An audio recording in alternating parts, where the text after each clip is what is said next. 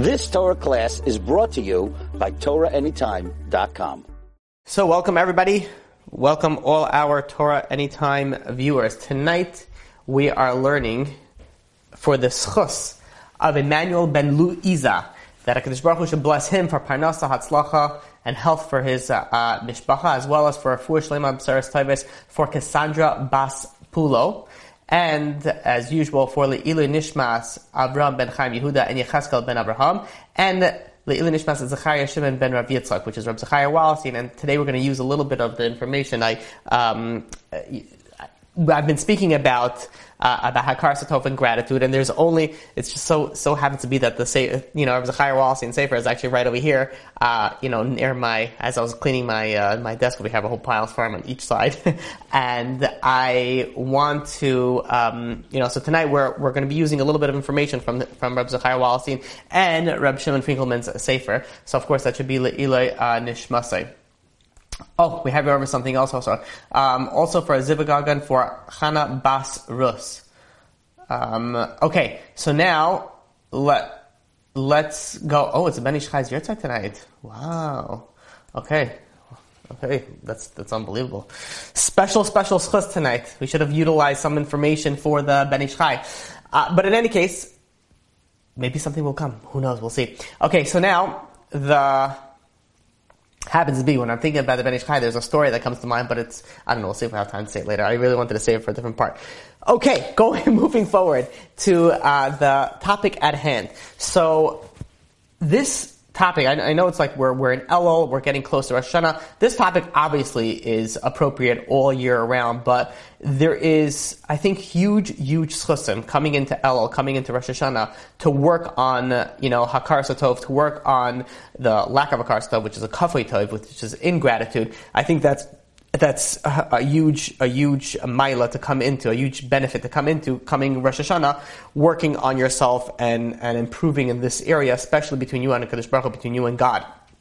So the way that I want to speak about it tonight, God willing, Kadosh Baruch Hu help us that it should come out nice and easy. This is a lot of, uh, think of this class more of a self-help style class. Like there's going to bring problems and we're going to try to bring solutions uh, to that. Obviously, we're going to bring a lot of Torah sources for everything that we speak about, but the idea is to try to get to a very uh, practical uh, level. So, last class that we spoke about ungratefulness, we brought, uh, we, we mentioned three ideas, three, uh, you know, like sources of origins of ungratefulness. Now, I want to, we're going to repeat that very, very briefly, and then we want to go through each and every single one and sort of, you know, figure out how to get out of that ungratefulness. So, the the of the three things that we mentioned, just to do a quick recap, was why is it that some people are ungrateful? They don't have the ability to to say thank you or to show gratitude, show hakaras hatov, show show the, this this appreciation of what was given to them.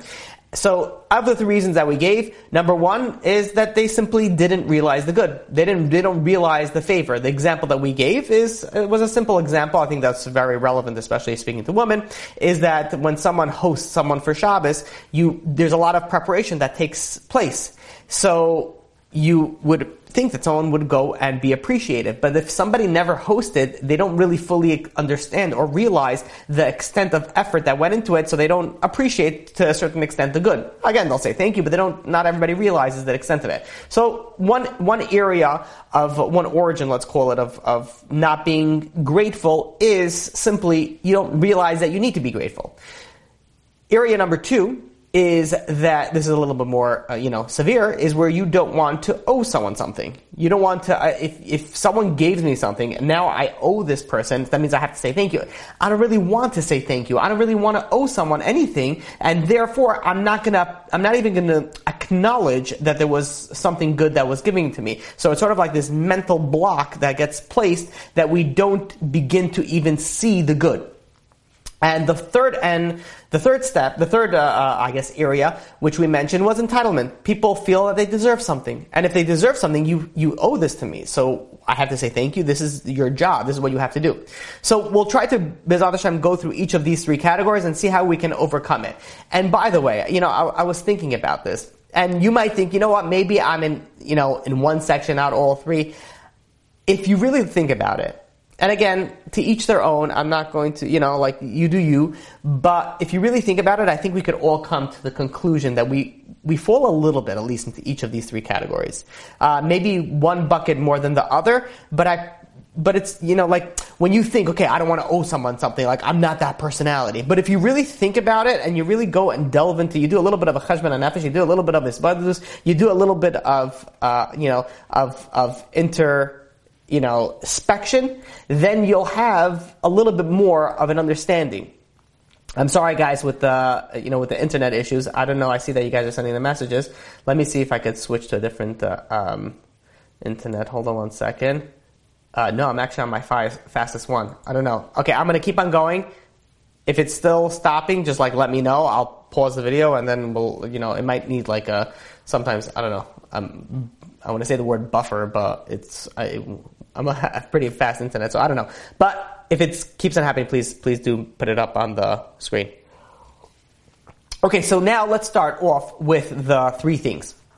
So we're going to start off with what I think is the most common one. And the most common one is the first one where it's you don't realize the good that was given to you. You don't you don't you know you don't understand the that you have to be appreciative and again, it could be for many different reasons. You don't know the work that was gone into it. You don't realize that it was a favor. We're not going to go into all the details, but the bottom line is you don't realize that you have to say thank you. So, there is a pasuk in Bamidbar, chapter 21, verse 5. And it, it speaks about the Jewish people that they went and they complained. And they go over to Moshe Rabbeinu and says, Lama Mitzrayim, why did you take us out, out of Egypt, Lamas Bamidbar, to die in the desert? Ki ein lechem, there's no bread. Ve'ein mayim, there's no water. It said all we have is this, this, this rotten bread. And you think about what is the rotten bread that they think that they're talking about. And Rashi goes and says the rotten bread. You know what the rotten, what they call the rotten bread? That was the mun. The mun. The reason why they called it, Rashi goes and explains why they called it rotten bread is the man was completely absorbed into their limbs. It was not excreted. There was no bowel movement. So they called it rotten because, like, you know, like, there's going to have to be some sort of, you know, damage. Is there any, you can't digest something without any excretion. And that's part of the human process. So the punishment, because the Jewish people complained about the mud, is the, the, the famous punishment. We know that the serpents, the, the, the, snakes, they came and they attacked the Jewish people and killed many of them. Now the Medrash goes down, on and explains that why is it specifically that the snakes attack the Jewish people? And the reason is very interesting. When you look at how HaKadosh Baruch Hu does everything measure for measure, that the snake spoke ill, obviously bad about uh, um, you know Hakadosh Baruch Hu and and the the you know the the Eitz Hadas and how you have to you could go and it, the, basically the snake went and convinced Adam and to eat from the forbidden fruit. And because it convinced them, the snake's punishment was that it was denied the gift of taste. Everything now that the snake would eat would taste like dust. The man, on the other hand, had an unbelievably amazing quality. That whatever the person was thinking about, that is what it tasted like. Meaning that you could think about any food or any taste that you want, and that is the taste that it, that it uh, happened. It's like, you know, what was it? Like, you know, like something that comes out of like a Charlie and the Chocolate Factory, like Willy Wonka type of thing, like where it comes up and you can just think about something, and then, not that they can create anything like this, but like that, that fantasy type of, of, you know, you can't even begin to comprehend it. It's like science fiction. How do you just think about something and that's what it tastes like? So, what happened was, is they had something that had everything, but they didn't, they, they took it for granted. So now they got punished by something that has nothing. Everything, you know, like to, to the exact opposite. Now, what happened was is that the, the snake started going, the snake started going and attacking the Jewish people. So what Moshe Rabbeinu did is that he made a copper snake and he put it up on the stick and everybody who looked up on the snake was able to go and be healed. Now, obviously the snake, this copper snake had no, no uh, healing power. So what happened over here that they looked up and they saw from this copper snake and they were healed? Rather, what happened was they looked up and they, they started doing tshuva. They started doing repentance. Why? Because they realized their source of their sin. They realized their lack of gratitude that they have. They, they saw the snake, the snake, which everything is tasteless. and they had everything, all the tastes. They realized the depths of their gratitude, they realized how long they were, and then they did tshuva, and then they were able to be saved. So what happened was, is that this copper snake made them realize, not only the copper snakes, the snakes themselves, it was sort of a hint, measure for measure, making them realize of what they had compared to, you know, the snake. Now you take it a step further. Rabbi Shimshon Raphael Hirsch goes and says that the Hashem did not actually send snakes to attack the people. They were in the desert, the midbar. This was a natural habitat for snakes. This is where snakes live, dwell. This is this is their their, their feeding ground. So what happened was that Hakadosh Baruch Hu put this protective, you know, ananikam, put the, the protection around them, and when the time came for the punishment, all Hakadosh Baruch Hu did was remove that protection. So when Hakadosh Baruch Hu removed that that protective shield, then the snakes that were there all along, they just came along out of the, you know, all out of their crevices and behaved in their natural way, in their in their own habitat.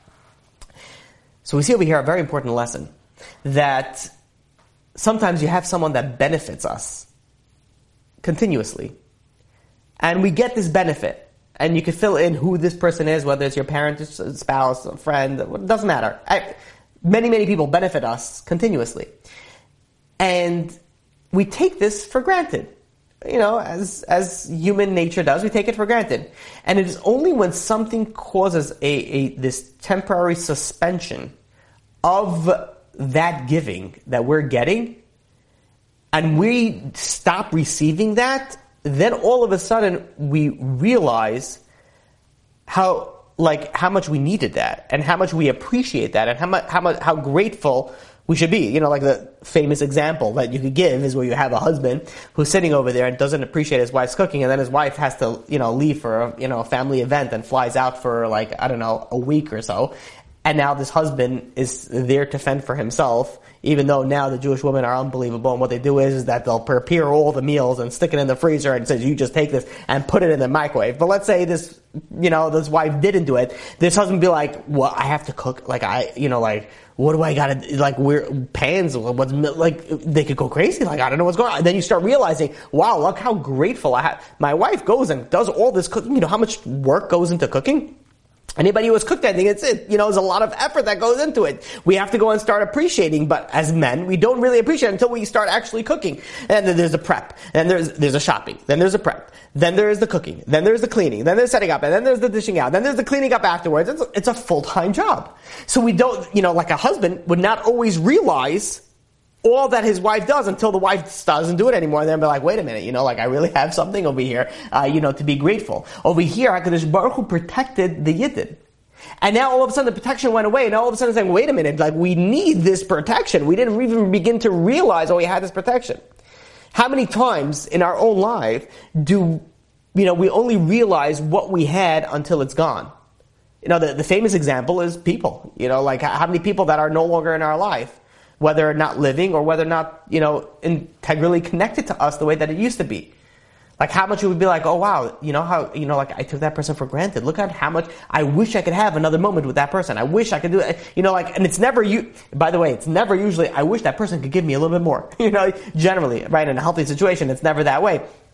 But when we think about it, we don't realize generally what we have until it's taken away. It could be our health you don't realize, you know, if someone's not suffering from allergies or something like that, you're not always blowing your nose, you're coughing, you have different, you know, sinuses, you have headaches, you have postnasal drips, you have all these things. You don't begin to realize it, and then, you don't begin to realize the benefit of not having the sickness. And then once you have the sickness, be like, wow, how did I, how do I take breathing for granted? You know, like people that went through COVID, you know, unfortunately, and at this point in time, there's like cycles and at Baruch Hashem, you know, it's, it's gotten lighter for, for, you know, different cycles. But, you know, in the original COVID, when people had a hard time breathing, when you're, when you're dealing with that difficulty, you're like, wow, I never appreciated taking a breath. I never appreciated the, the fact of breathing. I never, you know, you have a headache, you could begin to appreciate when the headache goes away. Be like, wow, I feel like great. Like, wait, I don't have any back pain. Like, you know, like, is what does that even mean? Like, people that suffer from chronic pain, they they are always with that. And imagine they're stopped for for like a f- short period of time that they don't have that pain. It's like, wait, this is how people live. Like, this is how people, you know, go through life. This is unbelievable. Yet you have people that are completely healthy and they don't appreciate that. They don't appreciate that. Somebody who has been through just like minor health issues can begin to appreciate what health really is. so we don't appreciate something until it's taken away and then we realize what we actually had. And it could also be situational. It doesn't have to be people, it could be health, it could be situational. Even to the fact that, you know, you have a younger person, and again, again, what would define younger, depending on who, who, who we're talking to, but you have a younger, younger people, there's less responsibilities, there's less things, there's more, we don't realize, you know, how many times when you get older, you be like, wow, when I was younger, I didn't have to do, I didn't have this bill, I didn't have to do that, I, you know, I didn't have this responsibility, I had like so much, like, why didn't I appreciate that more? Well, guess what? You're younger right now than you will be in the future. So appreciate what you have right now. Uh, stop for a second and don't wait until you're going to lose something. And then you could look back and be like, wow, you know, I can't believe, you know, I didn't appreciate that. Like that, that was so amazing. We have to, many times in our life, we focus too much on the future and we never live in the present and we're always about the next step and the next thing that we're going to conquer and the next thing that we're going to do. And we're like, okay, we're going to get the kids and then get the kids in school and then we're going to get, and then we're going to go on vacation. You're always on the next step and you're never in the moment. And if you're never in the moment, you can't begin to appreciate it. And even when we're in the moment, generally we're on our phones taking pictures of the moment so we'll remember it later, but we're still never in the moment. You never, like, I'm not saying don't take pictures. I think pictures are amazing and it's a good mem- memory to have. But like, stop for like a little bit in your life doesn't matter where you are. Just like once a day, just stop, you're driving, you're tra- just like stop and be like, you know, let me appreciate life for just like a little bit, for a little bit. So the step one is that you have to realize the blessings that you have. We have so many blessings in our life. And we tend to forget these blessings and then we tend to be ungrateful or not, you know, grateful for the things that we should be. Because we don't realize what we have. We don't realize until it's taken away. We don't realize what we have until the HaKadosh Baruch Hu takes something away and then all of a sudden we wake up.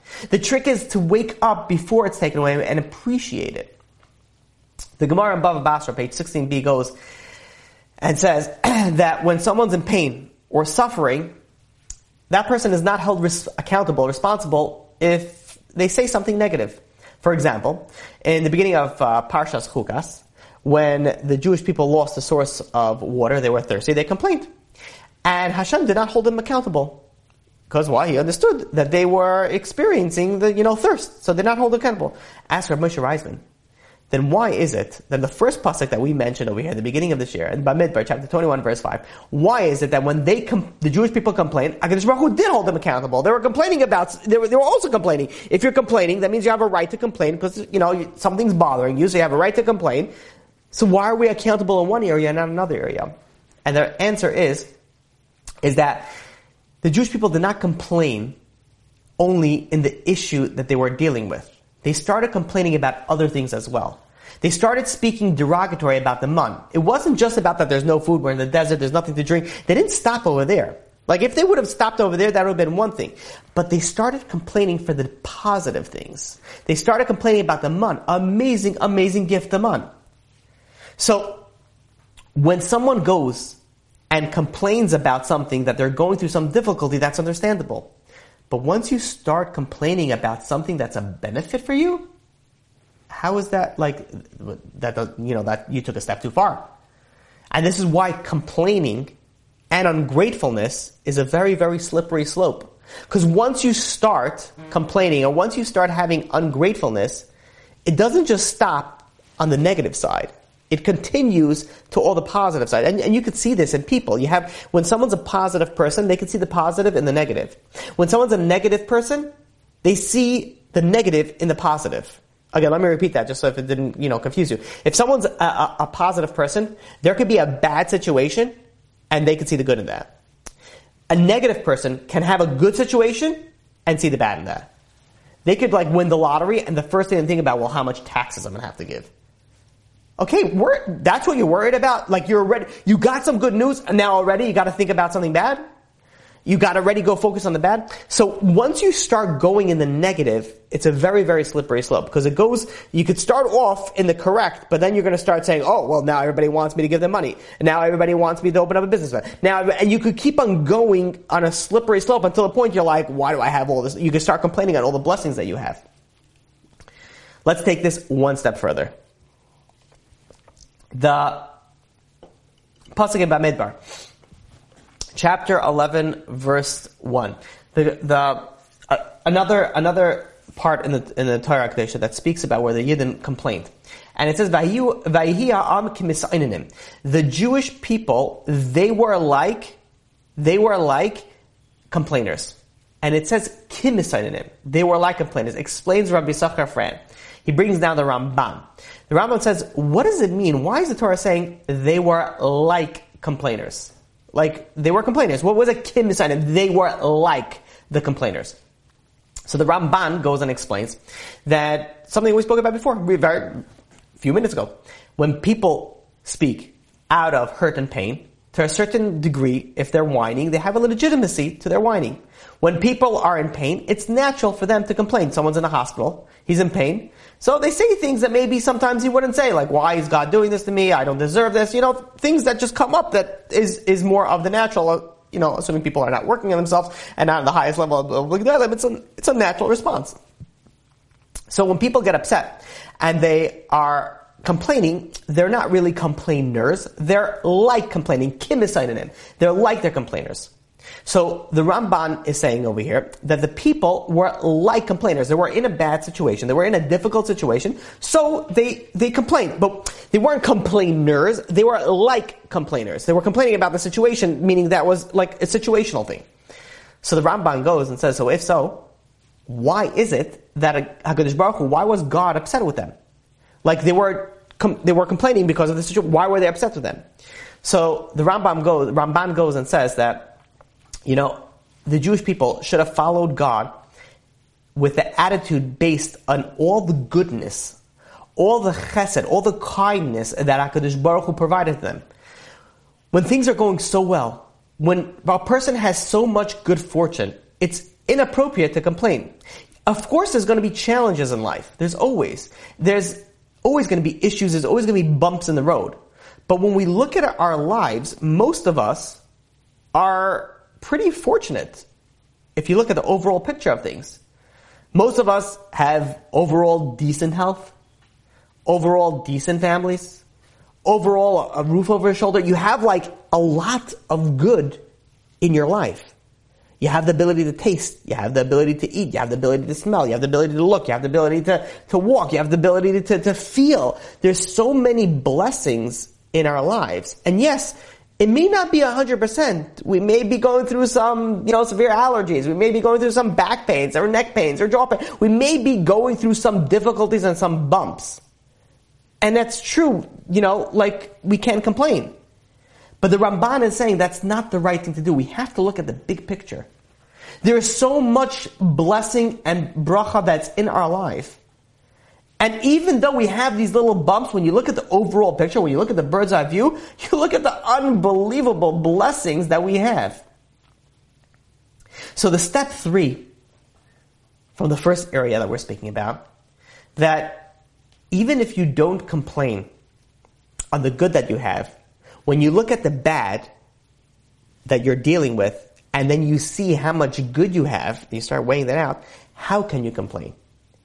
Meaning we look at the big picture. How can we be ungrateful for something when we have so much to be grateful for? So we took this into three steps. Let's just do a quick recap before we move on to the next area. We took the first area into, uh, you know, into three steps. Again, the first area was why are people ungrateful? They just don't realize it. So step one, is to open your eyes and realize the blessings that you have. Realize that I could, you know, like imagine like the people in the, in the desert, they had, you know, the, the protection, protective shield of what, and they only, re, they only realized that they had something good when HaKadosh Baruch Hu took it away. When HaKadosh Baruch Hu took away the, the, the protection and all of a sudden the snakes came, then they realized they were in trouble. So if we stop for a second and we look back and be like, look at the blessings that we have in our life. Don't wait for God to take it away. We don't want God to take away. It's HaKadosh Baruch Hu, I don't want you to, I want you to keep on bringing me more and more blessings. Keep them coming. And I'm going to go and appreciate every single blessing because when we look at our life, the fact that you have air conditioning, heating, you have lighting, you have running water, you have every, there's so much to be grateful for. Don't wait until you have a leak and then you'd be like, wow, I should be so grateful that I don't have a leak. You know, like some people, the, the gas has to be shut off because there's some sort of, you know, the, who knows what issues can come up. Stop for a second. This is why I feel it's so important that, you know, on a daily basis, we go and tell HaKadosh Baruch Hu, thank you. And we have to sometimes think, think out of the box. Don't you know, it's easy to say always the same things to be thankful for. But sometimes it's good to think out of the box. Like, thank you, HaKadosh Baruch Hu, that I have a, you know, into my apartment, into my home, whatever you are living, that I have a water line, and that I have electricity, and I have a gas line. Like, these are things like, you know, like, and not only that, thank you, HaKadosh Baruch Hu, that I don't have a leak in, in one of them. And not only that, thank you, HaKadosh Baruch Hu, that, you know, that they all work more or less okay. Like, there's so many things that can be taken away, and then we realize what great we had. You know, when you have a blackout, so where I live in New Jersey, every once in a while there is, uh, you know, a blackout, and uh, there's a storm. You know, like a lot of trees in the area. So once there is a blackout, you start beginning to appreciate it. You know, where I live, there's, you know, if there's a blackout, there's no running water, there's no, like, obviously there's no lights, there's no electricity, there's no, you start realizing, wait a minute, like, oh, we needed electricity, like, really badly. Like, like, you know, you can't survive. Like, when there's like a blackout for like a minute, you like, start, like, wait, wait, what? Like, I'm not even talking about the Wi-Fi. Like, you know, like, that's a, that's like a, like, a younger person, is, like, like, literally surviving is like, is like a situation. But, but you stop for a second and be like, wait a minute, I, I have electricity like, how big of a bracha is that? Like, do we, do we understand the like craziness of what's going on right now? Like, there are people, when I'm looking at it, I know throughout America, possibly Israel, I don't know if, I don't want to call out your name if you're still in Israel, but like, possibly on more than one continent, not only listening to us here live, but like you're you're seeing it, you're interacting, you can so easily, quickly, like just like type in a question. Do we realize how connected we are? This is based off electricity. This is based off like the internet. Like, do we realize the blessing that we have? This didn't exist 15 years ago. This was not shayach. This was not possible. Do we like stop for a second and realize we could be in the comfort of our own home and be listening to our classes if we're sitting in the class, you know, itself? Like, like we don't begin to realize it. Again, this is like a not a good complaint, but like to the point that even if it's like buffering a little bit, it's not clear. Like, well, you know, like something, you know, like we should we should email Zoom. You know, there's an issue over here. What's going on over here? It should be more smoother. Like we start, we, we don't even begin to like. Again, I didn't say this. As I'm saying this, by the way, it's telling me my connection is unstable. So yeah, like because Baruch is, you know, like there's definitely a sense of humor, right? So so um, the I apologize. I know it's freezing. I don't know what to do. It's um, uh, you know I can't unfreeze it. There's like no button that I could uh, press. I could try to switch to a different uh, um, network, but I don't know that that's going to uh, that that's going to help. Um, but I will I will switch it to a different network. Hopefully hopefully that would uh, that will work. If it's worse, please let me know because I'll switch it back. But anyways, like the unbelievably the the you know it's so funny because like literally what I'm speaking about is what Hakadosh Baruch says. You know what? Let's throw let's throw a bolt in there. But like, now we can begin to appreciate it more. Like when it's smooth, you can begin to appreciate more. Like think about it when someone's going and listening to this on Torah anytime afterwards, and it's smooth. There's no breaks. There's no nothing in there. Like that's a that's an unbelievable bracha. You know when I go and I listen to shiurim, let's say of like you know rabbanim that were from I don't know. There, there's recordings from them. Yeah, Reb Shimshon Pincus, you go Reb Noach Weinberg, like, like Rabbanim that are no longer around over here. The audio is like not always easy to listen to, and you have to like really, you know, like concentrate. And now we have audio that's so crisp. You have, you know, shout out to Sennheiser. I don't know, like this is our, you know, our audio, uh, you know, devices. Like where things can come so crystal clear, and and only in the matter of time, it's only going to get clearer. Do we begin to appreciate all these things. We don't even, like, we don't even realize that we have to have a car. We don't even realize that we have to be grateful for it. Because we think like, okay, you know, like, we don't begin to think. So the step over here that we have to, to, to focus is take a step back in life and realize that we have blessings in our life. And then we went to step two, that once you start not realizing these blessings, you could go to complaints and ungratefulness. And that's a slippery slope because once you start complaining, once you start being ungrateful, it could start with a negative, but then it could go to the positive. And then we took it to step three, the next, the final step, which was that even if you don't complain on the good and you only complain on the bad, how can you overlook the good? There's so much good that God has given us. So the main theme, if we were in this area of not seeing the good in our life, is to realize to realize how much blessings we have. And once you realize the blessings that you have, then you can begin to be grateful.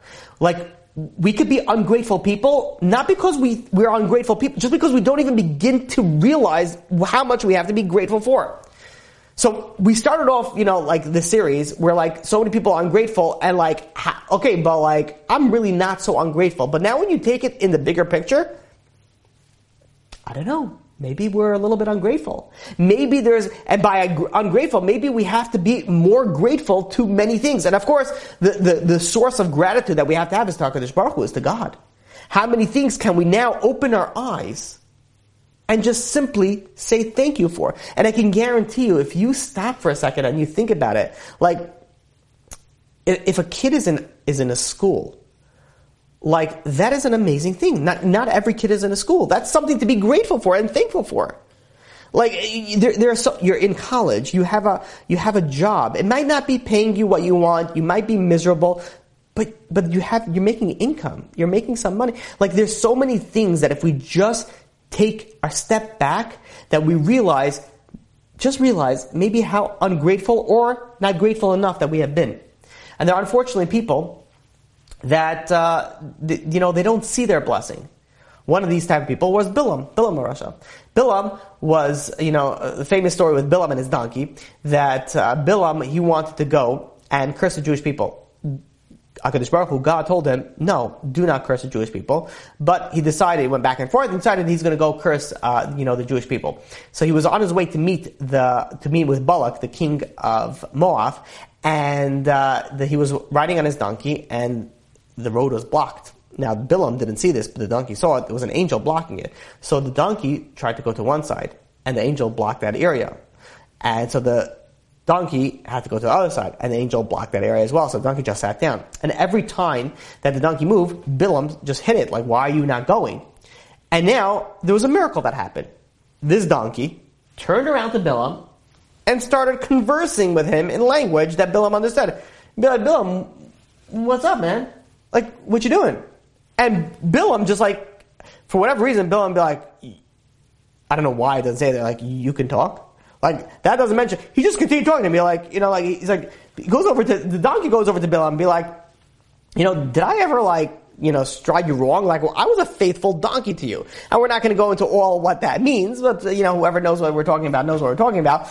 But the donkey was started talking to, to you know, to Bilam. Says, you know, you've ridden me all your life. Have ever you taken you on the side? Like, have I ever did something wrong to you? And, and was forced, was like, no. And now, you know, like, if you stop there for a second, be like, what's going on over here? Like, you know, the Bilam's donkey, the fact that this Bilam's donkey was able to speak, that was already, like, in creation, by the sixth day of creation. Like God already created the mouth of the donkey. Look at Pirkei Avos. God already created the mouth of the donkey that's going to be able to speak already since the, the beginning of creation. Why is that so important that it's in the beginning of creation? And the lesson is, and this is one of the things Rabbi Zechariah Wallerstein brings down, the lesson is, the basic lesson of, of the concept of a Tov. Like, Bilam, how are you so ungrateful to your donkey? This is your donkey who you rid on the, your whole life. This is, you spent so much time with this donkey. Where is your gratitude?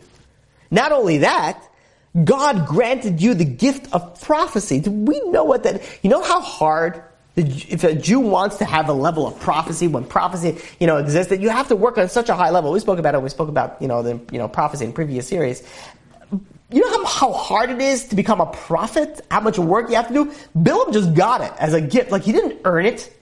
He got a gift of prophecy. and HaKadosh Baruch Hu gave him this gift, and, and the, you know, he's talking to HaKadosh Baruch Hu, can I go curse the Jews? No, I want to go, okay, HaKadosh Baruch Hu said, fine, you go. You know, like, where's your gratitude to God? God gave you this gift. God said, no, don't curse the Jews, don't go. Like, the end of conversation. He gave you the greatest gift, conversing with the Almighty, like, what's greater than that? So Bilam had ungratefulness to God himself. But not only that, he also had ungratefulness to his donkey. His donkey also, what I, and not only that, he never learned his lesson. When he was stuck in the road, and he couldn't go to either side, he was talking to his donkey, all of a sudden, you know, Bilam's eyes opened up, so to speak, and Bilam saw the, you know, the angel. And Bilam sees the angel over here, And he still, he says, oh, I have sinned, Bilam says. I did not know that you were standing opposite me. Bilam never mentioned anything about his behavior, about hitting his donkey. He was ungrateful to the end in all areas, because Bilam was an ungrateful person. Bilam was someone that cannot see the gratitude, cannot see the blessing, the, the benefit that he had. Now we don't want to be on a level of a Bilam. We don't want to be like that. How much blessings do we have in our life, and how many times that HaKadosh Baruch Hu opens our eyes and be like, look at this blessing. Look at the bracha that you have in your life. We stop for a second and we think about it. We, are, are, we should fill up with joy. So we have to be so careful not to be an ingrate. We have to open our eyes. There's always room for improvement. Every single one of us over here. Oh, what a huge! You want to come into Elul? You want to come into Rosh Hashanah? Something big? Start saying thank you to Hakadosh Baruch Hu. Start saying, God, like, you know, like I owe you so much. And we, we come to El, we come to Rosh Hashanah, and, and again, rightfully so, we have a whole list of things. Like, we want this year to be better than last year. Like, and, and, and rightfully so, right? We're going, we're speaking to the King of Kings, and every, like, everything's gonna get judged, and everything's gonna have, what's gonna happen the following year, it's gonna be coming up really, really soon. So we wanna have a good year. But how many of us stop for a second and be like, you know what, God? Like, thank you for the previous year. Like, I'm alive. Like, I'm still here. Not a lot of people are here. Like, there's so many things that we could be thankful for. And even, like, okay, people that are live, I wouldn't say to do the live, I mean, I should really, I should really finish my sentences. People that are listening to this here live right now, you know, like, don't do this, but if you're listening to this on, on a recording, pause this share right now, pause this share right now, and, like, just like, say, God, thank you for, like, letting me live till now. There's like so many things that that I can be thankful for. Then unpause and then continue listening to the share. um, okay, but anyways, so that was that was step number uh, two. So now, well, actually, no, that was step number one. We're still on step number one. Oh my gosh! According to the time, I'm supposed to be up to step number three already. Okay, step number two. Let's let's let's try to speed this up a little bit because I want to get all these three things in one class. Step number two area number two, uh, area of like where someone is ungrateful, is uh, that uh, people don't want to owe someone something. Like if I acknowledge that you have given me something, then you know it's a problem because then now now I owe you, and I, I don't want to owe you. People you know don't want to owe anybody else. The origin where I feel this stems from. Uh, maybe I should say one of the origins because uh, I, I, we could technically break it up into two. But the origin I want to focus on and I feel it's a big origin, it stems from arrogance, pride. Like, you did something for me, but now if, if I if I acknowledge that, then I owe you. And and people don't like owing you because you know, like you know, you know who I am. Like I, I don't need to. I don't need to owe you. Like I, you know, like I'm self sufficient. I am, you know, on a higher level than uh, than you. And you know, it's sort of like a like a lowering of a you know of a standard. So the Igeris Ramban goes and brings down that the opposite, obviously, of arrogance is humility. Again, huge thing to focus on before El, before uh, Rosh Hashanah. Also, if you're listening to this afterwards, huge thing to focus on anytime. Uh, humility is the greatest of all, you know, the, of the positive, you know, character traits. The the the, the Ramban goes and brings down that someone who is humble someone who is humble has the merit that the Shekhinah rests upon him. You know, like that doesn't say that about all the character traits. You know, when you're humble, when you're on the lower level, you don't have that arrogance, you can recognize and appreciate the good that others do for you. If you're such on a high level, you can't even see the good. You have to lower yourself to, in order to be able to see the good and to, then to begin appreciating the good. Now, I want to take a little bit of a sidetrack an idea that I spoke about many times before on, uh, you know, like uh, this idea that uh, obviously this is very, very dear to me, and that's why I bring it up all the time. Um, and that's the idea where people don't believe in God, don't believe in, in Hakadosh Baruch Hu, the atheism. Atheism, one of its one of its origins is stems from arrogance. The idea is, and we spoke about this before, is, is how can you say that something doesn't exist unless you know everything that exists? I want to give you an example I didn't give before. So imagine you have uh, a, you know a storage unit auction. Uh, so so basically there is these storage units that people store things in there. And now let's say if someone stopped paying and they're not reachable anymore, there is a lot of fees that you know counter up. So what happens is the storage unit companies, they go and they auction off, they open up the storage unit, you're able to look inside, you, I don't know if you're able to go inside, I don't know all the details of it, you're able to see it from outside and you're able to look and you're able to see, okay, how much I want to bid and you get all the garbage, I mean all the stuff inside that's, uh, that's, you could, you could, uh, um, bid to take, to take all that. And this is how they recoup some of their, uh, loss in their rental fees. So, imagine this scenario. You go and you have a family, a friend, an acquaintance that has this facility. And he says, listen, there is a big talk about this storage unit. The guy is gone. No one's saying, there's gonna, they're gonna be auctioning it off. Um, and, you know, like, he starts giving you the advice, you know, a little bit before the auction. And uh, again, legal or not, it's a fictitious example. So it's legal in my fictitious world. So uh, it, you go into this um, into this, uh, uh, you know, well, you can't go into it. You see this storage unit, and you look into it, and you see a bunch of boxes neatly piled up, beautifully, neatly, like very, very, like everything was very, very meticulous. And you're like, what's so special about this, about this unit? And the owner says, says like, the owner of this unit was like a crazy scientist. He was a mad scientist. What happened was, is that this scientist, he made, he created a mouse. Now this mouse, it's a genetically mutated mouse. If you get disgusted by the word mouse, then he created this genetically mutated, beautiful looking little puppy. I don't know, whatever it is that, that, that doesn't matter. Genetically mutated little tiny animal. And now it wasn't just genetically mutated. There was like computer parts with the natural parts. It was all created from like no, there was no mother, there's no father. It was like it was a, like like a, a complete like the, the whole entire scientific world was going crazy over it. He created it, he showed it, he displayed it, and then what happened was he disappeared. This mouse puppy disappeared, right? Depending on what you want, so you could choose which part of the story you want. Let's do mouse or puppy. He disappeared. And no one heard from this guy. No one saw from this mouse puppy again. Like, it was, gone. You know, like it was off the radar. People are looking for it. And later they found out that this was his storage unit. This is his storage unit. It says this is why this is such a big deal. Now this guy, this guy, he didn't write any notes. He was he was like a genius. Everything was in his head.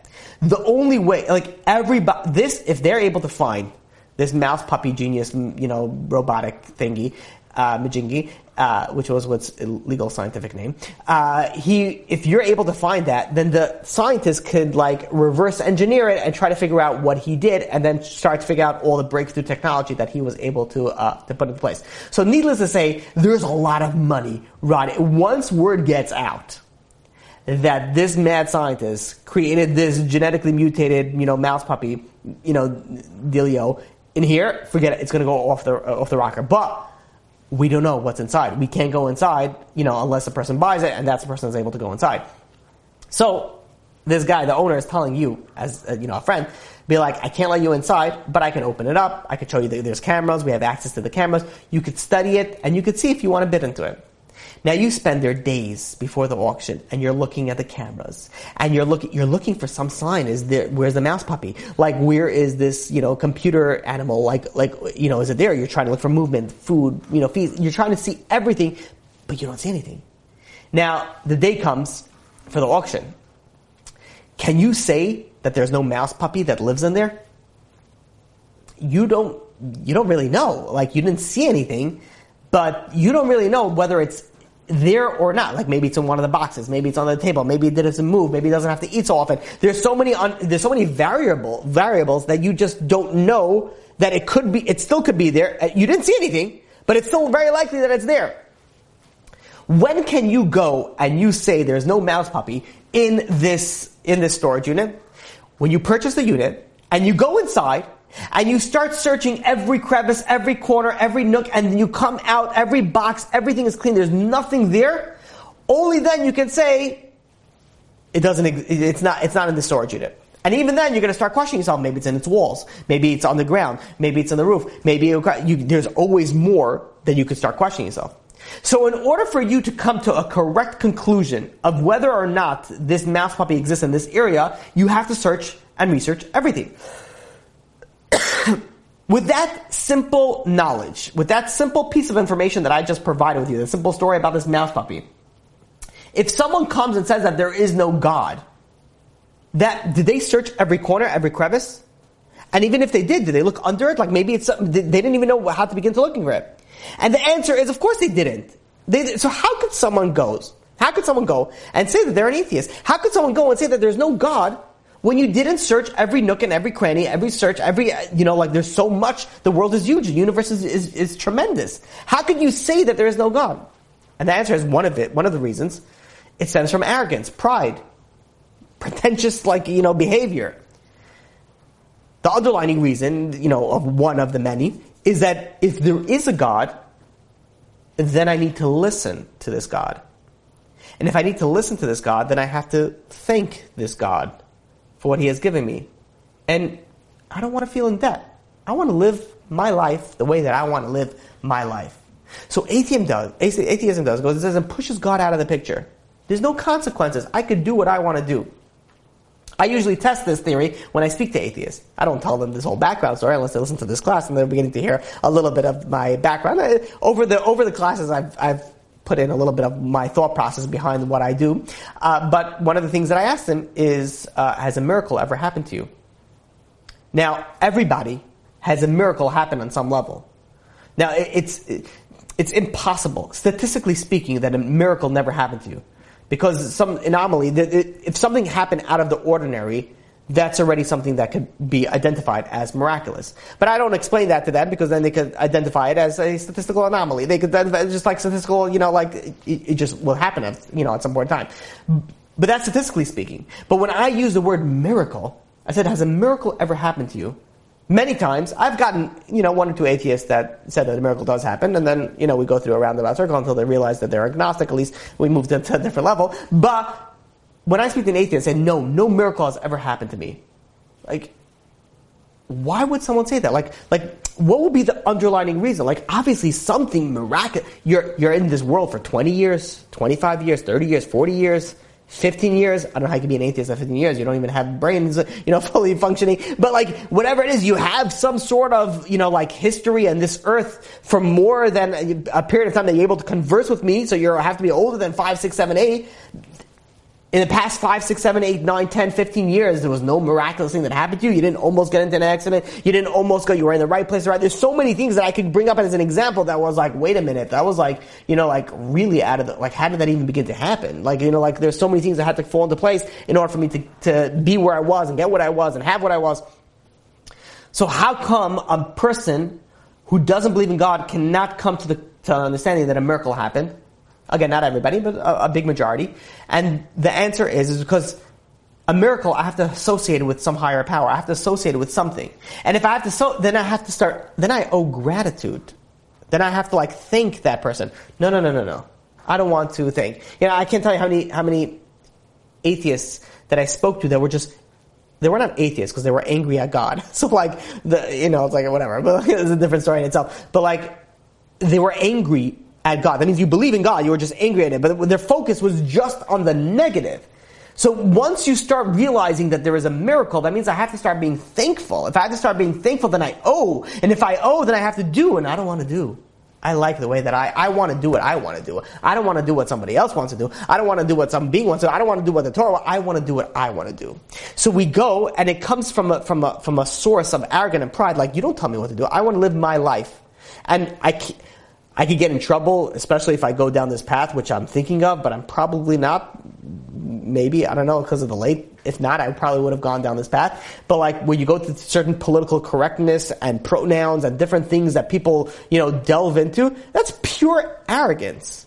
That's pure arrogance. The, the idea of like identifying pronouns, you don't speak to somebody in a pronoun. You speak to them about a, about someone's pronoun if you don't know what I'm talking about, good. Don't just like blank out for the next like five minutes or, or two minutes. I don't know how long I'm going to go on this tangent. I just this is whatever, blah. Anyways, when you speak about someone's, pro, you don't speak about them in, in front of them. You're speaking about someone's pronoun behind their back, like about somebody else. You say he or she, or now unfortunately say they, them, whatever it is. How do you tell somebody? It's like, you know what, when you speak about me behind my back, I want you to go and speak to me uh, in this pronoun. They're like, excuse you, like who are you? Like I, Lord and Majesty is now my pronoun. Like like this is how I have to identify you because this is how you decide to identify. Like I'm not speaking to you as they them. I don't I don't you don't speak to somebody when you speak to somebody you don't say he. You don't say she, you say you or your name. You know, you know. So you go behind their back. Now you're telling me that's pure arrogance. Like, are you kidding me? Like, I have to now speak about the way that you want behind your back. Like, to, like you're telling me how to think. Like, you know, like, like, relax. You know, take a step back over here. Again, I could go on a tangent. I could really go on a tangent, but I'm going to stop myself. Um, but the idea is, there's a lot of arrogance and there's a lot of pride when we go and we push God out of the picture. And we push miracles out of the picture. And we push when someone does something beneficial for us, we put it out, we push it out. Why? Because it's like, I don't want to owe you. I don't want to give you the, the gratitude because if I give you gratitude, that means I owe you, and if I owe you, that means I have to give back something to you. I, I don't want that. So what happens is people refuse to say thank you. People refuse to show gratitude because I don't want to owe. And one of the origins, one of the sources is for because of gratitude. Furthermore, an arrogant, pride, prideful person, they have a very difficult time studying under a mentor, a rabbi, or things like that. And I've spoken to people who are like, I, I don't have, I can't find a rabbi. How could you not? There are so many people. Like a rabbi doesn't have to be greater than you in all areas. Like there's so many people that specialize in one area. Like how do you not find a rabbi? How do you not find a mentor? There's so many people that know a lot more. They, they focus on one thing. But what happens is if someone's an arrogant person, be like, if I have to study about under someone else, that means that he knows more than me you know, I know a lot. Like I can, we're gonna go on to this person. You know, like I, come on, I can, I can answer it up in so many different, you know, ways. The arrogance, the pride prevents a person from studying under, under, you know, like a mentor, a rabbi. You know, Reb goes and explains this, that, you know, when you have a little child and it learns his first letters, and now they need to learn the ABC, the alphabet base, so they think they know everything. Like, no, I, I know all the letters, I know everything. Like, do you know how to read? Like, no, but like, you know, the second that the child is able to put like the first like few words together, they think they know everything. Like, I know how to read, but you only know how to read three letter words. Like, no, no, no, I can, you know, like, I can read everything. Just, it takes me a long time, but I can read everything. Like, a child at every stage thinks that they know everything. And by the way, this doesn't last as child. An arrogant person thinks like this throughout his entire life. Any subject that an arrogant person knows a little bit thinks he knows everything. Thinks they know everything that there is to know about it. you know, like, there, there is, there's, I'll tell you an example. I was once giving a class and uh, before I was giving the class, I was talking to somebody. I was trying to convince him to go to yeshiva. He wasn't working. He was, you know, he had he had the time to do it. I said, "Why waste time? Go to yeshiva." And he says, "No, no, no. I already went to yeshiva." I'm like, "Oh yeah." I was like, "It was a class I was giving to like Baal Tshuvas, the people that were not, you know, like no association to Judaism." So I was impressed to see like there's one guy who actually, you know, came to, uh, you know, and, and went to yeshiva. I'm like, "Oh, so how how long were you in yeshiva for?" He said, "One year." I'm like one year, like you know, one year coming from public school. Remember that? What do you learn in one year? You're barely, you know, scratch the surface. One year, like he's like, you know, like, and I was trying to explain to him, you know, like one year you need a lot more. He's like, no, no, no. He came back to me. He's like, I, I, I know all the stuff. Like I know, I know everything. And I, I'm like, you definitely don't know everything. you know, like there's no way you can know. He's like, okay, but I know, I know a lot. Like you know, like a year. Like a year is a long time. You know, I spent you know a year studying. I know a lot. Listen to this. During this year I'm giving the class, and during the class he stopped me, and there was food on the table, and he's like, he's like, Rabbi, what what blessing do you make on a grape? And I was like, people who know me, like, you know my personality, you know, like, I sometimes say straight up, maybe I should be more nicer. I try to be nice. It's something that I, and I go and I'm like, wait a minute. Like you went to yeshiva for a year. I, I, I, said this nicer than I'm telling you right now. I, I told him what the blessing is. Then I went there and I'm like, okay, you went to yeshiva for a year. We had this discussion. You should go, you know, for yeshiva more, uh, you know, learn a little bit more, and you feel like you know a lot. But you're asking me what blessing is on a grape that a second grader knows what it is, and, and you you don't. So I'm like, doesn't that like, like maybe, maybe something is missing and gaps of knowledge that you have over here? And I was trying to convince him, and he was like, he laughed it off. He's like, oh yeah, you know, like, oh, you know, like the blessing I make, oh, you know, like, oh, I, you know, like, oh, if I, you know, like, he even like pushed it off. Like even when it was very, very. It, by the way, he's a great guy. Like don't get me wrong, he's a great guy. Um, you know, I love him dearly. I haven't spoken to him in years actually, uh, but um, really, really nice guy. And uh, I, you know, hope hope he's gonna, you know, be, you know, this nice guy also in heaven's eyes. And um, he couldn't even be like, even though it was like right in his face that he was lacking knowledge, he couldn't put the two and two together. Like, wait, so maybe I do need to go to yeshiva to learn a little bit more. Like, it didn't like click that he was missing the information. Like, there are some times that we think that we know everything. And I can't tell you how you know, like somebody goes, and I remember, like, you know, back when I was living in Brooklyn, and I used to give, I used to give quite a few classes a week, and uh, you know, so I had different classes, and and sometimes people, you know, like the, my, my guys, they, they went and they, you know, my boys, they went and they they messaged me, oh, what's the topic for tonight? And I say the topic, and be like, oh, I know that topic already, and you know, I begin to be like, you know that topic already, like when I when I speak about a particular topic, so I do a lot of research on the topic, as I'm sure you know, uh, some of you may have picked up on, and I spend a tremendous amount. Like the topic of Hakaras Hatov, everybody knows. Like like it's not some. I'm not telling you something that you don't know, but there's a lot of information here that probably most of you did not put you know you know two and two together. Like you could learn from everyone. Like before I give certain classes, I try to listen. If I have time, I really I love doing this. If I if I have the ability to do it, so if I want to give a class on a certain topic, I try to listen what other speakers speak about that topic. I, I don't always get it because it's very time consuming, and I I unfortunately don't have the time that I would like to have to be able to to do that. But I've used to do that, and even though you listen to one class on it, from a particular speaker, and then you listen to another class. And sometimes you listen to 10 classes on the same topic. Every speaker is focusing it on a different angle. And you're able to learn something from every single speaker. You're able to learn something from every single presentation. Meaning that if you go and you feel like you know something, then you feel like you're good. So many people, how do they go and listen to classes, especially if they go online? Uh, thank you all for like coming into the actual, you know, live classes. But people that don't come to the live classes, then they scroll online and they try to figure out which class they're going to listen to. Like this topic, okay, this sounds interesting to me. And again, granted, you're supposed to listen, you know, learn things that you're interested in. But m- many people are like, oh wait, gratitude, you know, anger. Like I know all these things already. Like I understand it, and you don't listen to it. Meanwhile, you're lacking on so much information. But what happens? Why? Pre- what prevented you from listening to it? It was the fact that you thought that you knew everything. You already know everything, and if you know anything, then why do I have to bother with it? The, you know, going on this, you know, idea of pride, I want to, I want to give you a few sources, and we really have to speed it up a little bit because I really want to get all the information in one class today. So give me a few more minutes and we'll try to wrap it up. But but before we go on to the final thing, but the final area of ungratefulness, I want to speak a little bit about pride because I think this is this is very important coming to Elul. You know, this is something that that's huge to work on. The the Gemara in Sota page 4a goes and says that someone is a, a prideful person, says if they served avodah zarah, as if they served idols. Because what happens is when someone goes and bows down to an idol, that pro- he proclaims that he doesn't believe in God because now he's believing in this in this idol. When someone has pride, when someone has arrogance, so like like he gets angry, let's say for example, at someone, and he says, "How dare this guy do something to me?" What you're doing by saying that is you're showing that God doesn't run the world, meaning that God allowed this to happen.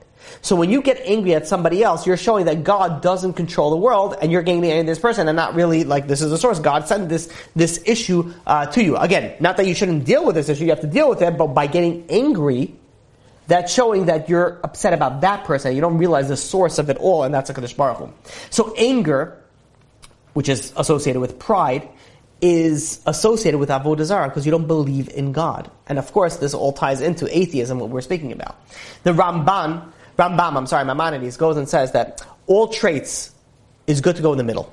You know, focus on the middle, and that's the part, that's the path he's with. Not, not too extreme. It's not, not always good to be too extreme. But there's one trait, one trait, and that is that you have to go to the extreme and that is arrogance. That one is prohibited. You're not allowed to go in the middle path of arrogance. You have to go to the extreme, and that's humility, to be humble. It's not only that, it's not to be, humility is anivas, is uh, to be an anav. It's not only that, you have to be like, like a, a shafal ruach. You have to be someone, that, there's an extreme manifestation of humility. That's the level that you have to, that you have to go to. That's the level. If you want to go and be a grateful person, you have to go to be humble. If you're not, if you're arrogant, you'll never be able to be grateful. You have to go to the humility. The Gemara Bava Basra, page 10b, and also the Gemara Avodah Zarah brings down that every arrogant person, every haughty person, they fall into Gehenna. There's like no getting out of it. Like there's so many bad things about pride. The Gemara in Erechin, page 68a, goes and says that Tzaraas, right, you know, leprosy, this comes due to seven, seven things. It's Lashon Hara, murder, false or vain oaths, Gilui Arayos, theft, stinginess, and haughtiness angerness, the, the, the, the, pridefulness. You, you, you look at these categories of where, where, it's also interesting stinginess is up there, right? But we're, we're not going to speak about that now. But you look at the, the pridefulness, like, like where it's on a, such a category. It's such a category that is on severe, severe sins. Like the Gemara in Nedarim goes down, if a person gets arrogant, haughty, you know what God does? Mida k'neged mida, He lowers that person. It doesn't pay to be arrogant. It's not even like, okay, I'll pay for it. No, no, you know what, what's going to happen? If you, if you raise yourself up, God pushes you down. You know, like you, you're not going to be able to raise yourself up. God's going to be like, no, no, no, no, no, no, no. Lower yourself down a little bit. You can't get this, you know, coveted honor, things that you don't, God will push you down. You know, the, the generation of the Mabul, the, the flood, the, they had like material wealth, uh, you know, and pleasure, like long life. They had so much. You know what they came to, to the conclusion? So, so why do we need God for? Why do we need a creator? For rain? We don't need rain. We have rivers, we have well springs, we have all the things that we need over here. So you know what? the, the very source that they said that they don't need God for, that's what they got punished. They said, we don't need the rain. We don't need God. We don't because God brings the rain. We have the rain. We have the rivers. We have the well springs. We have things that are taken care of. Mida k'neged mida. You get arrogant about something, God will push you down on that exact thing. The Baal term also brings down the, the same things what happened by Korach and the loss of possession. Korach was the wealthiest man. He became arrogant. Instead of appreciating the importance, he lost everything. So we see over here that pride and arrogance prevent you from having hakaras hatov, prevent you from having gratitude. So the step one in this category is that if someone has arrogance and someone has pride, and again, we all have a sense of this. There's, there's, there's got to be, there's a little bit of something in each and every single one of us. And if you have that, then you don't like to owe somebody else. But once you get out of that pride, once you get out of that arrogance, you can see how much you really need to be grateful to people. Once you go and you realize that there's a Kadosh Baruch Hu, then you can start saying, oh, I have to be thankful. If you don't believe in God, then how are you going to ever say thank you to God, to some, some being that you don't believe in? If you don't go and you don't realize how much someone else is doing for you, you'll never go and you'll never be grateful. And if you're so prideful and arrogant, you're not going to see the good. You're not going to be able to see it. Rabbi Leo Dessler. I know we're going through a lot of information, so I, you know I'm sorry. I wanted to put this all in you know in one class. Really, this could have been split into three different classes, but I really wanted to put this all into one class. You know, this I, I feel like this is an important topic. It's time sensitive. It, it needs to be put out there. Rabbi Leo Dessler goes and brings down that you know every human being has two opposing forces. You have either the need to give, and then you have the need to take. Right? We're takers and givers if we go and we give, that is emulating, following God's, you know, the, who is the ultimate giver. And the other drive to take, this is more of a selfish, you know, more based on our, our ego and, you know, something that we want to just care only about ourselves. So these two drives to, to, you know, to give and to take, this is the, the, the core of everything that we do. Now, when a person wants to live his life like Hashem's will, so he's going to go and he's going to and she's going to only give, want to be a giver to the most extent. When somebody is living for themselves, for the momentary thrill, for the happiness, for the internal thing, they're only going to want to go and they want to take. So these two drives to give and take, this exists in every person. The but there's something that stands out. Either you're primarily a giver or you're primarily a taker. Now you'll have both, the give and take, but what are you focusing on more? What's more present in your, you know, character trait? When someone's a giver, explains Rabbi Leo Dessler, then if somebody does something good for someone else, like if someone does something, if let's say you're a giver and someone does good, good for you, you will feel the need to repay that person you will see that kindness, that chesed that person has to do, and you will feel gratitude and a desire to repay the person. However, if you're someone who is selfish, if you're someone that's only a taker, then when someone gives you something, there's, you don't feel any need to give anything in return. You don't feel like you can deny the it's like it was like coming to you. So if we want to become more of a of like a, to be more appreciative, we have to be more of the giver. When we are more of the giver, then we can appreciate more when we receive. And this is the second part in the second category, well, we'll finish up the last category. I know it's late. I apologize, guys. I try not to go over time, but bear with me. We're gonna we're gonna rush through it, uh, even though I want to dwell a little bit about uh, you know on this. We're gonna, we're gonna finish it off with giving it like a little minutes, and then we'll be done. Um, so the the final area, the final area is entitlement. When someone's entitled, when someone feels entitled, I feel like I'm going too fast. I'm not going too fast. I'm not going too fast. I'm not going fast. Okay, good. This is me talking to myself because uh, I don't understand anything. What you guys doing? Okay, so thank you. Um, thank you for that good, kind comment. Um, so the okay, let me let's take a step back. Let's take a step back for a second, take a little bit of, of, a breather. The second category. Let's understand the second category. The second category is when you don't want to owe. When you don't want to owe someone something, and that's why you're not grateful. So when you're not grateful to someone because you don't want to owe, it stems from, we spoke about two different areas. There's more, but we're focusing on two. The two is arrogance. So if you get out of the arrogance of pride, then you can start owing someone. And if you start owing someone, then you can start seeing the good that someone did. And if you start seeing the good someone did, then you can start being grateful that someone did. The second area that we spoke about is Rav Dessler. And that, what Rav Dessler says, is that if you want to be able to go and appreciate when someone gives you something, you have to become a giver. If you're a giver, then you can appreciate when someone else is giver. And this really ties into the first thing, because once you realize what goes through into something, then you could appreciate when someone does something for you. Now let's go to the final area. The final area is entitlement. And this, uh, you know, area of, of entitlement really is, is based off like, why do I have to say thank you to this person? I already deserve, like, like this, like I deserve it. Like, and, you know, a common example is, you know, let's say my parents, they, they need to give me my cell phone. They need to give me my car. They need to give me my vacation. This is words that I hate their job. This is their job. My spouse, they need to give me certain things. You know, I've had, I said this example before, but I had people call me and they asked me to do certain things for them and their response was, this is your job.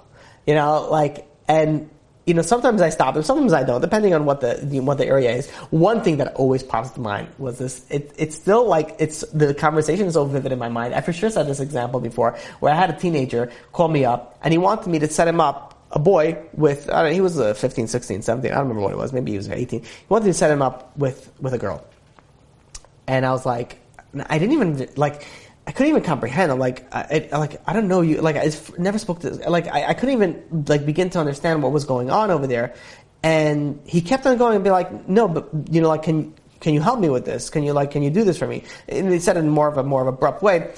And I was like, no, like you want, like it's a, you want me to help you do a sin? Like I, I don't understand. Like I couldn't even comprehend. Like the, my initial thought was the correct one, but I was like, it didn't even make sense to me that I couldn't even begin to like acknowledge it. And I'm like, no, I'm not. I'm not going to help you do. Like, why would I help you do that? And his response was like, this is your job.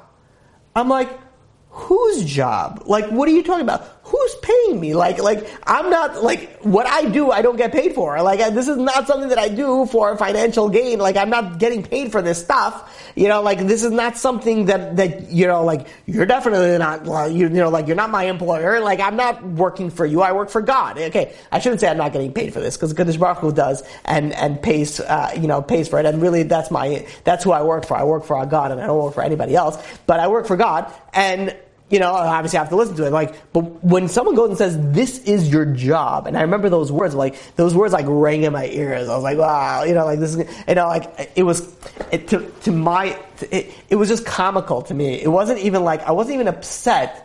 I just found it funny. I found it very, very like funny, like because it was like, no, this is your job, and he was very sincere, and I, you know, like I, he he may have been really real about it, and I, I don't like I, I explained to him why I can't and why I shouldn't do it and, and go on and so forth. But his, his initial reaction was like, you need to do this for me because this is your job.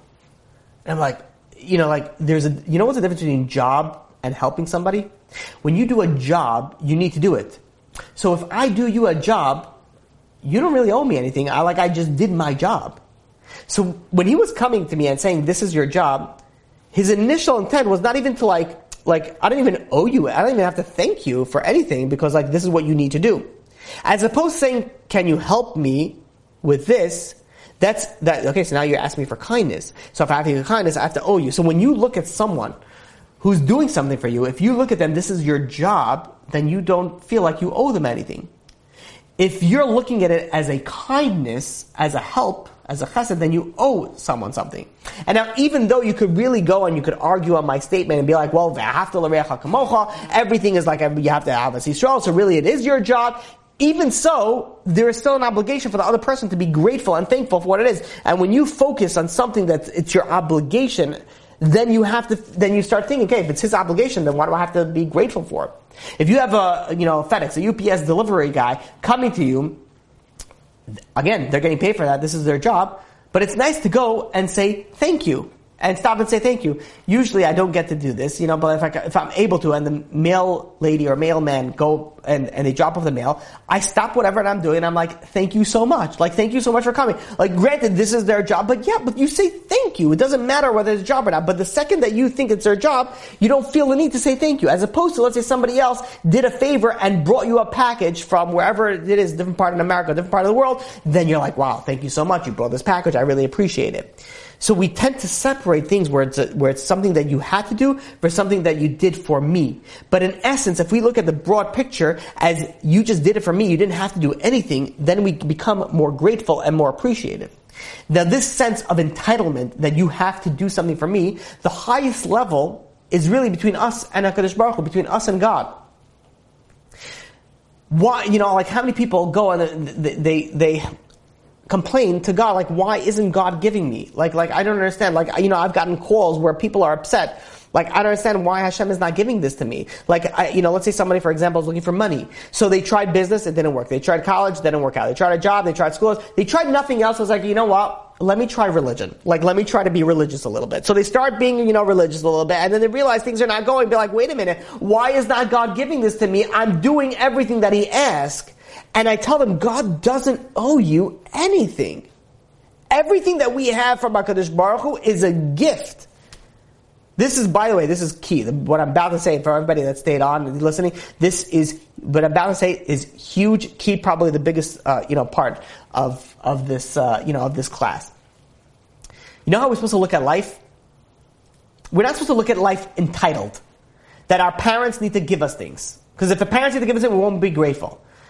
We shouldn't feel entitled that our spouse has to do things for us. A spouse doesn't need to make us money. Uh, she doesn't need to make us dinner. She doesn't need to clean. He doesn't need to go and make us money. He doesn't go and need to buy me jewelry. Again, granted, you go to the ksuba, you go to the different things. Okay, fine. You know, we're not going to speak about that. We're speaking about your character trait and your response to it. When we look at things that he or she has to do for me, we will never be grateful because this is their job. And if we say this is their job, then guess what? I don't have to thank you for your job. You're just doing what you need to do. This is not something that you're doing for, this is something that you need to do. We have to get that mentality out of our, out of our head. We have to get that thought process out of our head. We have to feel like life is a present. Our parents are presents. Our spouse are presents. Our children are presents. Everything in life is a gift. And when we look at everything in life as a gift, you can start seeing the beauty of life. And you can start appreciating the people that are involved in your life. When we feel like they owe us something, why would we say thank you? It's they owe it to us. God owes us to me. Like I'm keep Shabbos. I keep. I learn. I listen to classes. I do so much things. I'm listening to this little speech right now. Like God owes me. I have so. God doesn't owe you anything. No one owes you any. Everything in life is a gift. If we go through life looking that everything is a gift, our eyes will change our mindset will be completely different. First of all, do you realize how happy we would be? How happy we would see everything in our life? How appreciative we would be? We would see everything in life? There was a great rabbi he used to carry two papers on him. On one paper it says Bishvili Nivra Ha'olam. For me the world was created. And the other paper was Anechi Afar Ve'efer. I am but dust and ashes. So one paper is, for me, the world was created, and the other paper is, I'm nothing. I'm a dust and ashes. The trick is to know when to pull out which paper. we have to realize and how to look at life. And if we begin looking life at the right angles, we can see how much appreciation we have. And not only that, we can also see how much ungratefulness we had. So let's do a quick recap and then we'll open up to some questions. I know we're a little bit over overdue and I apologize for that. So we said that there's three areas of where we fall into a category of, uh, of, of ungratefulness. One is you don't realize the good. Number two is in uh, is that you don't want to owe, and number three was entitlement. So when you don't realize the good, very simply, is that you have to look at the blessings that you have in your life. And if we stop for a second, we could see so many blessings, especially those blessings that we didn't, that we don't even realize until it's taken away. So if we could just picture how many blessings God could take away. Again, we don't want God, HaKadosh Baruch Hu, just keep on giving us more and more blessing ad blidai. You know, that's all we ask, HaKadosh Baruch Hu, just keep on blessing us with more. But we're going to go and appreciate everything that you've given us. The other area was we, we don't want to owe and we broke it down into either arrogance. We have to get out of our, if we're arrogant, we can never be grateful. We have to take out of our arrogance, out of our pride. Huge, huge thing to work on before Elul, before, well, we're in Elul, before Rosh Hashanah. And additionally, what Rav Dessler says, don't be a taker, be a giver. Once you're a giver, you can begin to appreciate what other people do. And the final thing is entitlement that we spoke about. Entitlement is something that we feel like we deserve it, we earned it. Don't look at life as you deserve anything. Look at life as everything is a gift. Because if everything is a gift, then you can begin to appreciate everything. May HaKadosh Baruch Hu help us and bless us, that not only that He could, should, and will continue giving us the blessings that He's given us, but He should double down, ad die with blessings upon blessing, but we'll be able to see it. We'll be able to see all the blessings, and we'll be able to see life as a gift that it truly, truly is. Now we'll open up to uh, the questions. Okay, let me look where we're going over here. Um, thank you for that thing regarding immunization, regarding the allergies. I'm, I'm, I'm doing the same thing uh, on it already now with the with the injection, so I appreciate that. Thank you. Uh, seeing an allergist. Okay, Okay, we had our question. How, it's a good question. I don't know if I know the answer. How do the children born in the midbar think of food if they've never had man? Oh, well, no, no, no. I do know the answer to that. This is not the people that. This is not the children that were born. These are people that had obviously the food beforehand. Uh, that's the ones that were um, that were complaining. Okay, I apologize. I know, guys, you guys spoke about a lot about the freezing. I don't know. Maybe I need to switch internet providers. I don't know. Okay. Um, yeah. Okay. Uh, okay. How do you show, okay, here we go, question. How do you show gratitude and to what extent to someone who themselves is an ungrateful person? So, be, this is a good point because being grateful has nothing to do with the other person. Like the other person could be a very ungrateful person, but if they did something for you, you have to be grateful for them. Doesn't matter how ungrateful they are, you have to show them the Hakaras Hatov. They're gonna respond to it like they might not understand it. Like I, have had interactions with that, and, and I'd thank them, be like, "Why are you thanking me?" I'm like, "Because that's what you need to do when someone does you a favor. You thank them. Like that's the that's what you're supposed to do." And I didn't want to give them musar because they did me a, like a you know a, you know a favor, but like they don't like people don't always realize what needs to be done, but that doesn't mean that you shouldn't reciprocate and do what they themselves wouldn't have done for you. Okay. Okay. Um, Yes, thank you, Shira, regarding that, regarding listen to me faster. You know, I haven't had any complaints about my speed, so I'm, I'm hoping that my speed is, is slowed down, but it could have been taken up a notch. I don't know. Okay, um, next question. When taking on a Kabbalah for Rosh Hashanah, is it better to work on something between me and Hashem or me and my peers? That is a great question. Listen to this question. Is it better to work on Ben Adam Lachaver Ben Adam Lamakam? What is better to work on before coming to Hashem?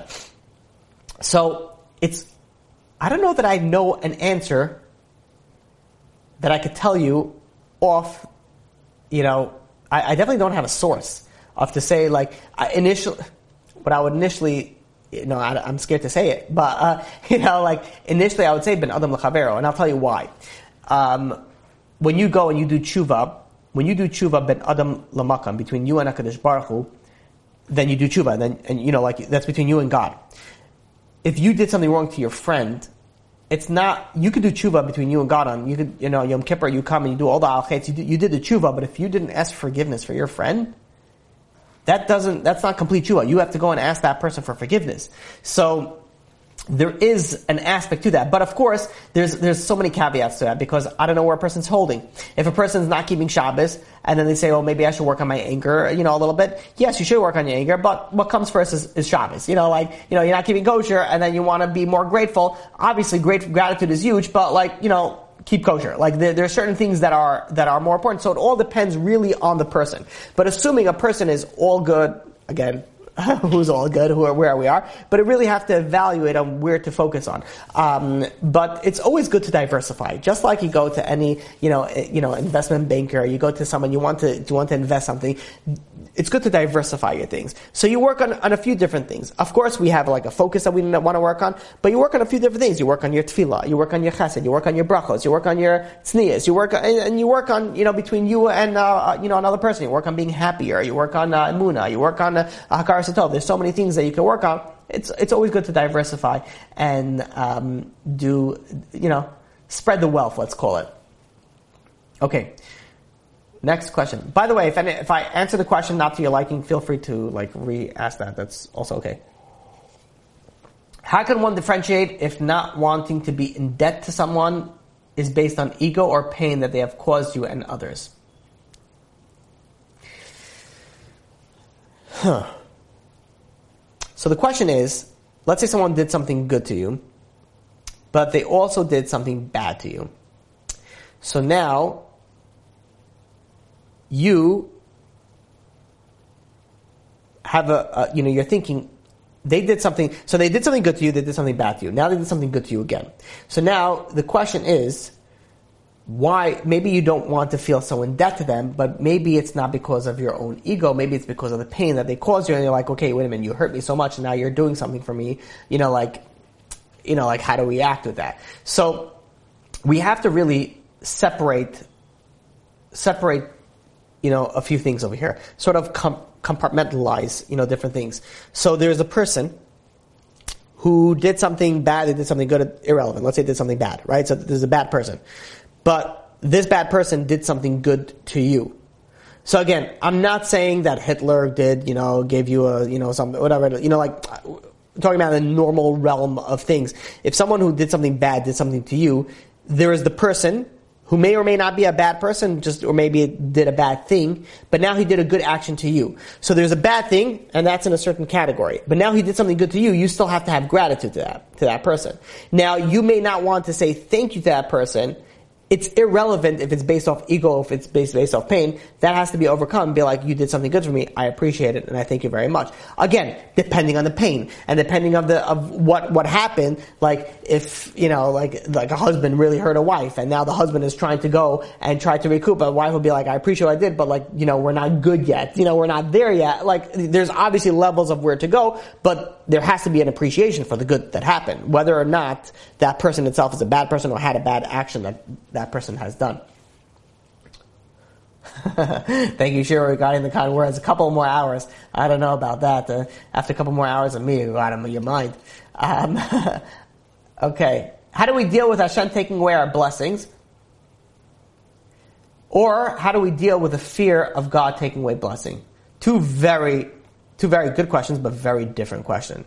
So one is actual and one is a fear. And I'll tell you why it's different, because there's a lot to be spoke, especially about the fear, the second part of that question. So how do, how do we deal with Hashem taking away, uh, you know, our blessing? It, it, you know, we have to, that's all based on Emunah, by the way. The, the foundation for that answer is, is Emunah, that if HaKadosh Baruch Hu took something away, there is a reason for that, and we have to come to the terms. Again, there's so many different caveats, like, okay, maybe we have to do tshuva, maybe we have to, you know, fix something, maybe we have to focus on this and the blessing will come back. But putting all those on the side and just dealing, dealing with the issue is that if God took it away, so there's a reason for it. And, and, you know, like, okay, God, I may not understand everything that you're doing, but I know that you're controlling everything. With the Emunah Bitachon, I realize that this is for the best at this point in time. Not saying that I'm not going to try to get it back and maybe try to go and, you know, do tshuva or, you know, take on certain things, you know, spiritually speaking, obviously but the second part of that question, how to deal with the fear of God taking away blessing, that's a whole, that's a huge topic in itself. Because that is something that, that's the negativity, and many people are dealing with this,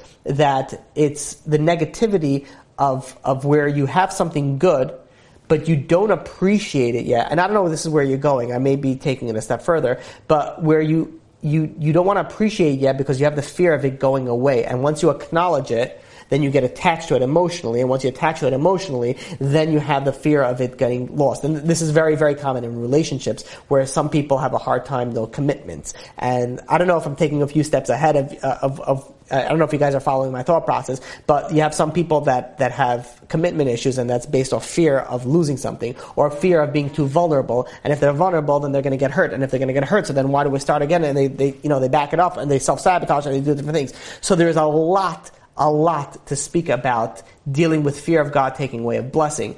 But one of the main aspects of not getting, losing a blessing is to appreciate the blessing. So while there is a lot to speak about that, there, the basis of, of a short answer that I could give you is, is once you focus on the good, Hakadosh Baruch Hu, that, that gives you more opportunity to keep that uh, that good, so to speak. If a person can wake up in the morning and say a genuine Modeh Ani, but then hit one red light on traffic and begin complaining about how unfair their life is, how does gratitude affect your negative thoughts? Because it feels like the two feelings are on separate planes. Absolutely. So by the way, this is this is like in general, like you could be super, like you could listen to this class and you could focus on like like super grateful things, right? And you could be in like a high, and then like you stub your toe. You know, don't ask me why I use this example all the time, but whatever. You stub your toe, you hit a red light, whatever it is, and like like everything that you just worked on just like flushed down the drain like immediately. Like you go from like hundred percent positivity to like negative a bajillion of like negativity. How dare this guy? He made me miss my yellow. Now I have to wait another thirty seconds, and I have to see this hand count down thirty seconds. I'm like, I can't. I'm so late, and you know, you like you could literally lose everything. So the trick is to focus on the positive a lot. And once you, you build yourself up a character trait that you're always focusing on the positive and you see a lot of positivity, then when it comes to negativity, slowly, slowly you can begin, you know, in, including that positivity in the negativity. Meanwhile, like, so you lose that you you miss that red light but sometimes you're able to stop and you're like you're in the midst of like that anger uh, Not, it's very hard uh, you know like I, I understand that but sometimes you're able to like like pause and take a step back and be like, you know what? Like, all right, you know, like I'm in a car, you know, like I'm driving a vehicle that is capable of so much destruction and like so much awesomeness. Like you, you begin, you can begin to appreciate it. So, so the way to work on anything is to focus on the positive and then slowly that creeps into the negative and things. But like once you work on it, then you can, you know, it's a process. It's a, you know, it's a process, and it's not always going to work. And sometimes, you know, negativity is going to creep in. But it's our avodah to go and to try to get it out. You've just experienced another Torah class brought to you by TorahAnytime.com.